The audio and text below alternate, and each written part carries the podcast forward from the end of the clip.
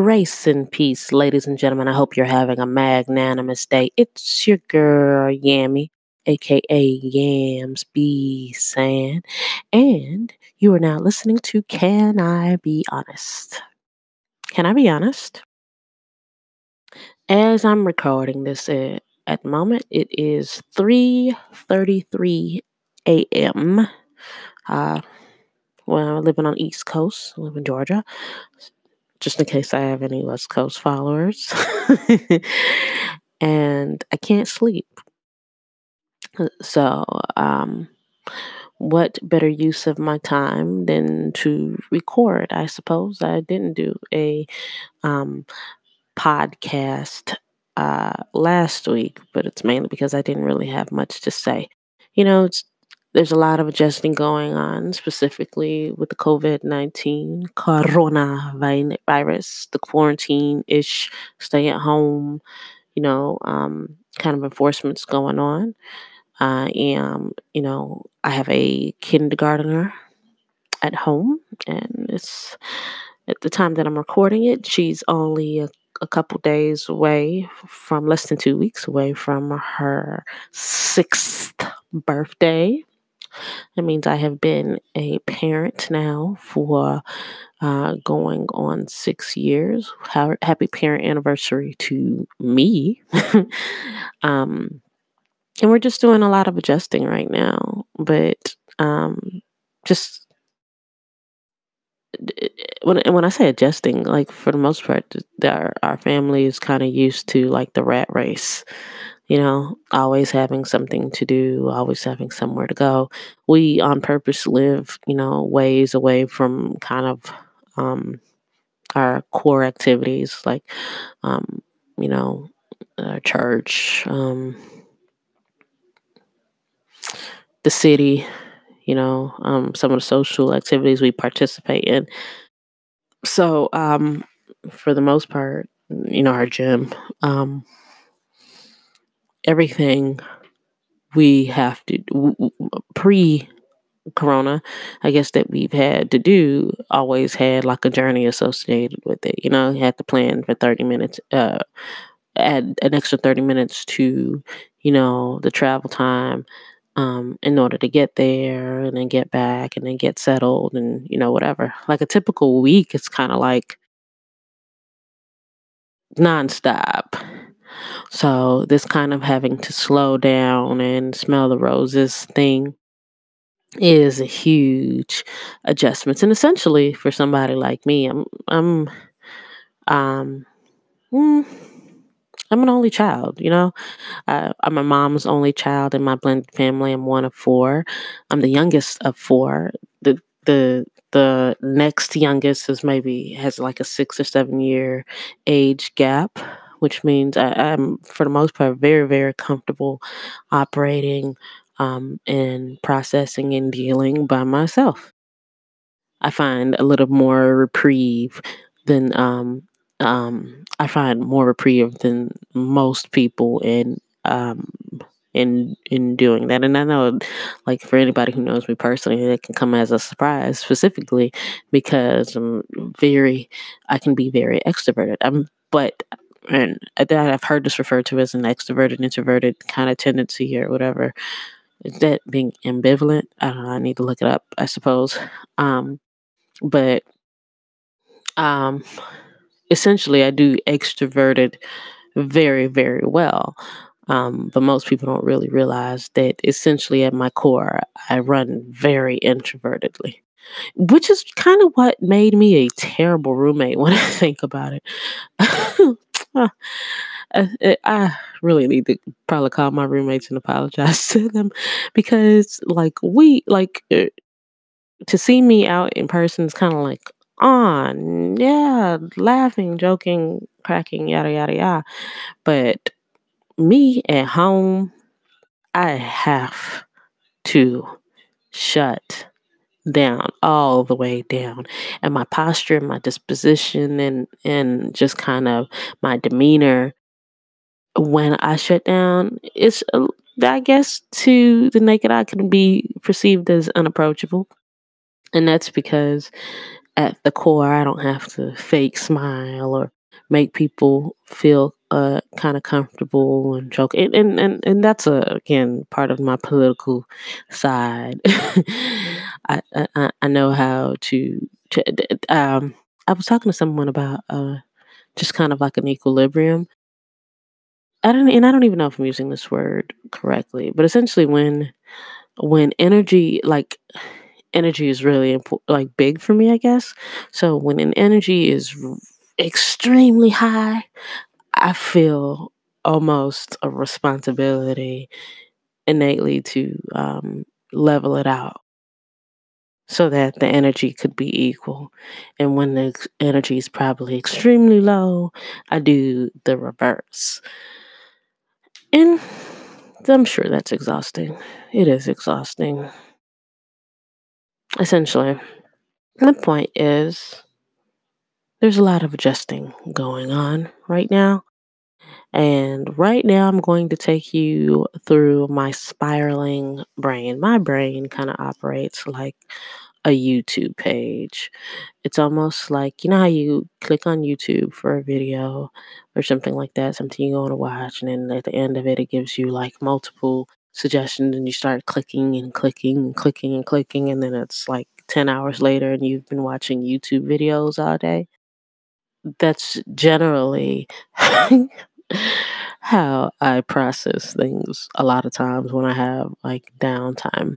One of the things that I've been processing more extensively, just because it's at the forefront, is, you know, how I'm parenting. And usually around this time, I really reflect on the pros and cons of how I have contributed to my child's welfare for that year. And I give myself a grade. I don't necessarily share that with everyone else, but I give myself a grade, and it's almost like an eval, you know, like you have for work or whatever. So, with this, you know, having to stay home and the kids not being able to go to school, which, by the way, was one of the benefits I thought of not having a job for a while would be the opportunity to stay home. What I didn't expect was that I would be home with my extroverted family members. Ha, ha, ha. That's another topic for another day. But I've been thinking, I really, and people hear me talk about this all the time. I never really anticipated being a parent. It wasn't on my to-do list as far as when I saw my life. When I was 18 and I was fresh-minded and I was like, you know, brainstorming on, you know, what my life would look like, you know, because I'm a planner. So what my life would look like in 10 or 20 years, I didn't project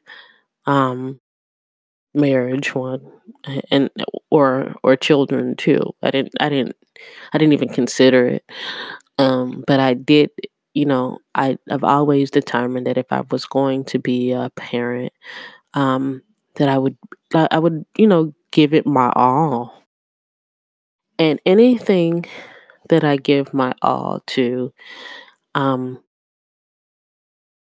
I typically, the standards are a lot tougher for me. You know what I'm saying? I can't just give my all to a specific thing. And I, like most people, I'm sure, but I can't just give my all to a specific thing and feel complacent in kind of mediocrity, if that makes sense. And it's partially why I am very slow to assigning that level of intensity to a thing. Who was I talking to? Maybe one of my mentors the other day, when she was expounding on something that she saw me do, and I was like, well, I was operating at 25% of, you know, my full capacity. And she was like, wow, that's only 25%. And like, she marveled at it. But for me, to give fully 100% and then to be subjected rather to a potential critique is it's there's a fine line for that. So as it relates to parenting, I've been kind of I don't know, like I don't feel like I've been meeting my standards.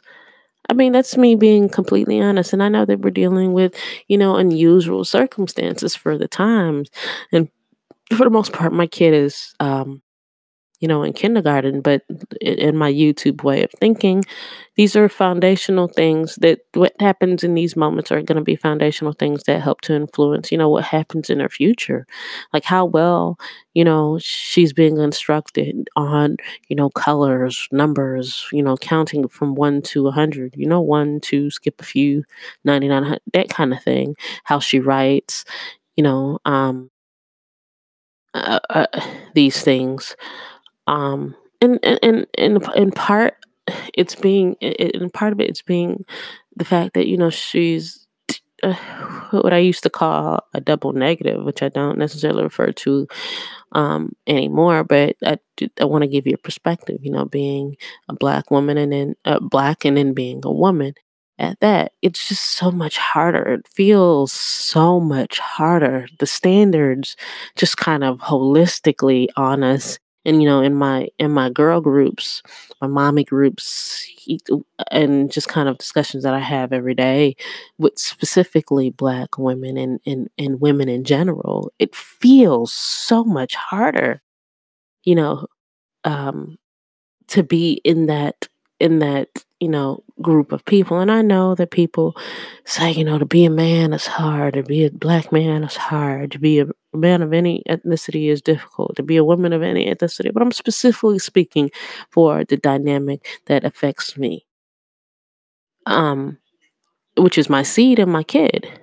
You know what I'm saying? It's just, I want her to be adequately prepared. So what does that look like in my mind? I don't know. Making sure that she's well adjusted, that she's confident, you know what I'm saying? That she doesn't feel the need to have straight hair as opposed to her curly, beautiful, kinky locks. That's a thing. To make sure that, because she's left-handed, she's not kind of left out of the mold. Because essentially she thinks differently. She sees numbers differently. She writes her 5 backwards sometimes. It's things like that. It's making sure that specifically for the area that we live in, she doesn't feel less than. That she's proud of her heritage for which she comes from, which, 45 is called a shithole country. Things like that, I think about constantly, and I feel like, and it could be putting way too much pressure on myself, which is normal. And because a really good thing about me and a really bad thing about me is that I'm not necessarily easily influenced by other people's perceptions and thoughts. The only way a thought from an exterior or an external thought has an effect on me is if I thought it myself. But that also means that you can't convince me of anything outside of what I'm thinking. And Tabitha my daughter, has the same kind of a way of thinking. If she thinks it, if she believes it, then that's what it is. Really headstrong. She gets it honestly. It's a beautiful characteristic trait. But it's also tough when you're trying to tell her something that contradicts and that you want her to believe outside of what she's processing. I don't know. And these are things that even in therapy I've attempted to work out, and I'm still kind of working out. But essentially, if I were to grade myself this year, just specifically based off of, and and just within the past couple months, I'm probably not meeting my expectations for her. And it's not something that she's doing. It's what I'm doing to contribute to her overall effectiveness. And in the future, when years to come, she may look back at this and think, "Ah, man, this was probably the greatest moment of my life because I had my mom's attention, singularly, all of her attention. It wasn't kind of compounded with work or activities to do for the church or going to the gym. It was just her." But I don't know, there's an effectiveness that I feel like I'm still developing. And things like that always give me a motivation to try harder, specifically because this is something that I want to try hard in. Other thoughts?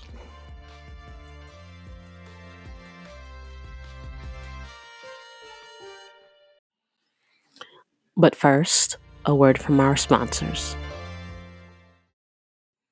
So in kind of processing what I was saying earlier about being a parent, I have also really had some downtime to really reflect on what I need in order to be a more effective, me. So, what's that saying, that old adage, you can't pour from a well that's dry? And that's absolutely accurate for me. I think I mentioned that I don't know, I've kind of done a couple of takes of this podcast, so I don't know if I mentioned it already, but if not, I'm going to say it again. At this point, it's 3:51. I'm a little sleepy. But that I operate as an extroverted introvert, or what they call an extroverted introvert. I think I'm more so introverted than people give me credit for, but because, people see me constantly on the extroverted side, they don't see the part that I'm talking about. But when I come home, I completely shut down. Peopling is exhausting. I have been peopling my entire life, and I oftentimes compare being a pastor's kid to being like the earlier stages of political training, because my natural default disposition is to kind of be in a PR state of mind. I'm always thinking about, how does this look? How is this going to be perceived? Or even if it doesn't appear that I'm looking like that or looking at things from that perspective, a lot of times when I have debriefings in my mind, I always take those things into consideration. I'm always overthinking, basically. So, when I do come home, I mean, for anybody, I'm sure that's exhausting.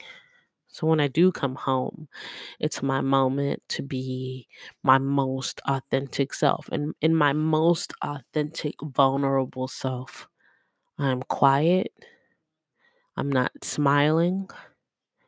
I'm vegged out, on my couch, eating sleeves of Oreos at a time, because I love them.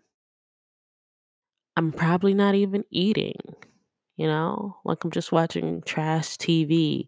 Or something I've recently gotten into is The Office. Talk about something that makes me laugh out loud, funny. Usually if I'm feeling the slightest bit emotional, I turn to that show and I die laughing. But when it's specifically in a quarantine, you're around kind of people all the time. And I don't know if you guys can hear this, but my office is close to my bedroom door. My husband likes to sleep with the TV on loud. So if you're hearing kind of words or verbiage or whatever in the background, or a bass in the background, that's the TV. And in my most vulnerable state, everything is quiet. Like super quiet. My favorite thing to do in my house, specifically when it's raining, is to let the door be opened and listen to the rain while watching the TV in silence. That is the thing that gives me the most peace. And I don't know if it's water. The water has always brought me peace, and specifically not living in a place that has an ocean. I find that that's probably the thing that I miss the most about Florida. I am at the I'm the most centered when I am by a body of water. In fact, my next house has to have some sort of man-made attribute, and I'm not talking about a pool, like a lake or something where I can see, sit, and listen to just kind of, I don't know. That's where I feel my most centered. My office doesn't have a door, which means that people can come in and out as they please. My 5-year-old doesn't understand boundaries as quite yet, but we're developing them, and I have extroverted family members, so things can be a little loud. Things can kind of be going all the time, and the times when I can get the thing that I'm looking for that gives me the most reprieve is usually at 3 or 4 o'clock in the morning in the dead of silence. But I'm realizing that that's the thing that I need the most. And even now, I've turned to a more unique practice in making sure, like, I need consistency. So, like, every morning I get up. Even with Tabitha, I make her get dressed for the day, brush your teeth. We have a routine. In the morning we get up, we make sure that, our area is clean. That means our room is cleaned. If that means that there were some leftover things from family movie night, it means I need to clean that, kind of thing. We eat breakfast, we have our meditation, we do our schoolwork. But before that, usually at 6 o'clock in the morning, that's the time when I'm up and I'm praying. I've switched to a more Muslim form of praying. I think it's Islam. Where they pray 3 times a day for whatever season or however long I'm kind of doing it. That's kind of the discipline that I'll be embodying, where, I pray at 6, I pray again at 12, and I pray again at 6. It's just the times that I've kind of created. And those are flexible, obviously, because sometimes I have deadlines. Surprisingly, for somebody who's unemployed, I have a lot of things going on, but deadlines that I need to fulfill. So, but the point is to get in 3 times and 3 different things of praying that kind of are associated with keeping me grounded.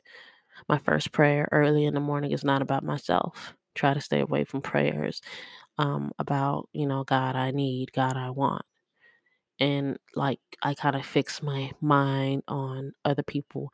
Obviously, with the coronavirus, specifically because I know people who I have been close with at some point, or I'm still connected with, who are currently being affected by the pandemic.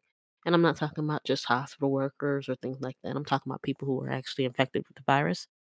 So I've been, covering them in prayer and just kind of keeping myself away from being just so centered on myself. But then at noon, it's my journal time. It's the time that I can really be vulnerable and candid with God about the things that are really pressing and concerning my heart. My last time of praying, I've been struggling with this one, if I'm honest, is just dedicated to learning more. I am a nerd. I live to learn. And when I'm not learning, I feel like I'm not being my true self. I love to grow. I love to learn. So I spend time specifically learning key elements concerning the Bible. That's a Bible study. That's listening to a word.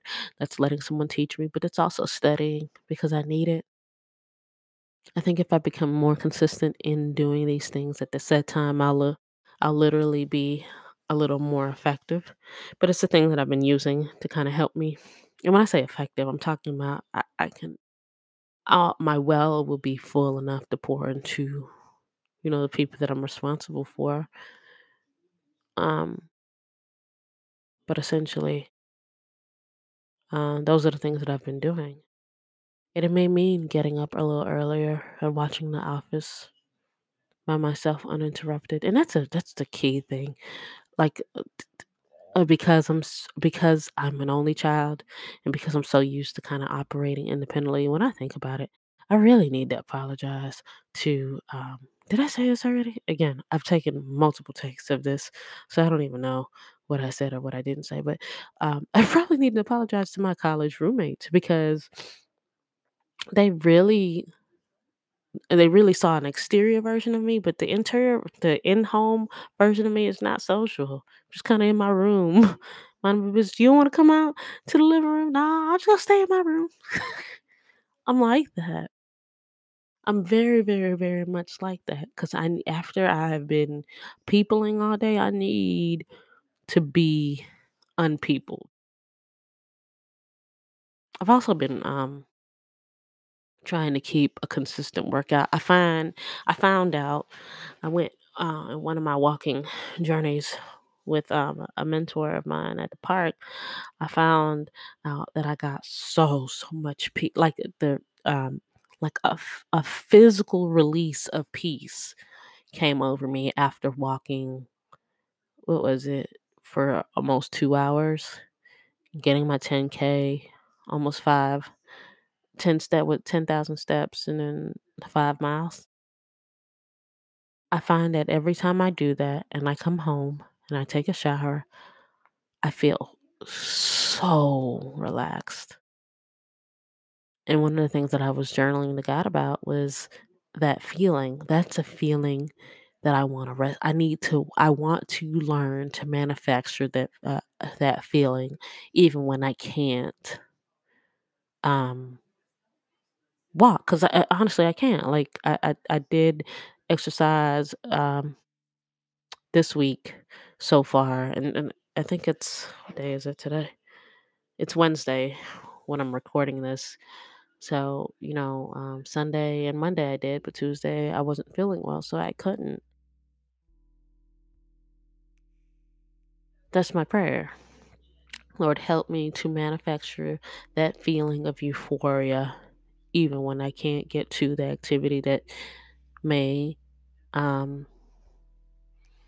help bring that on.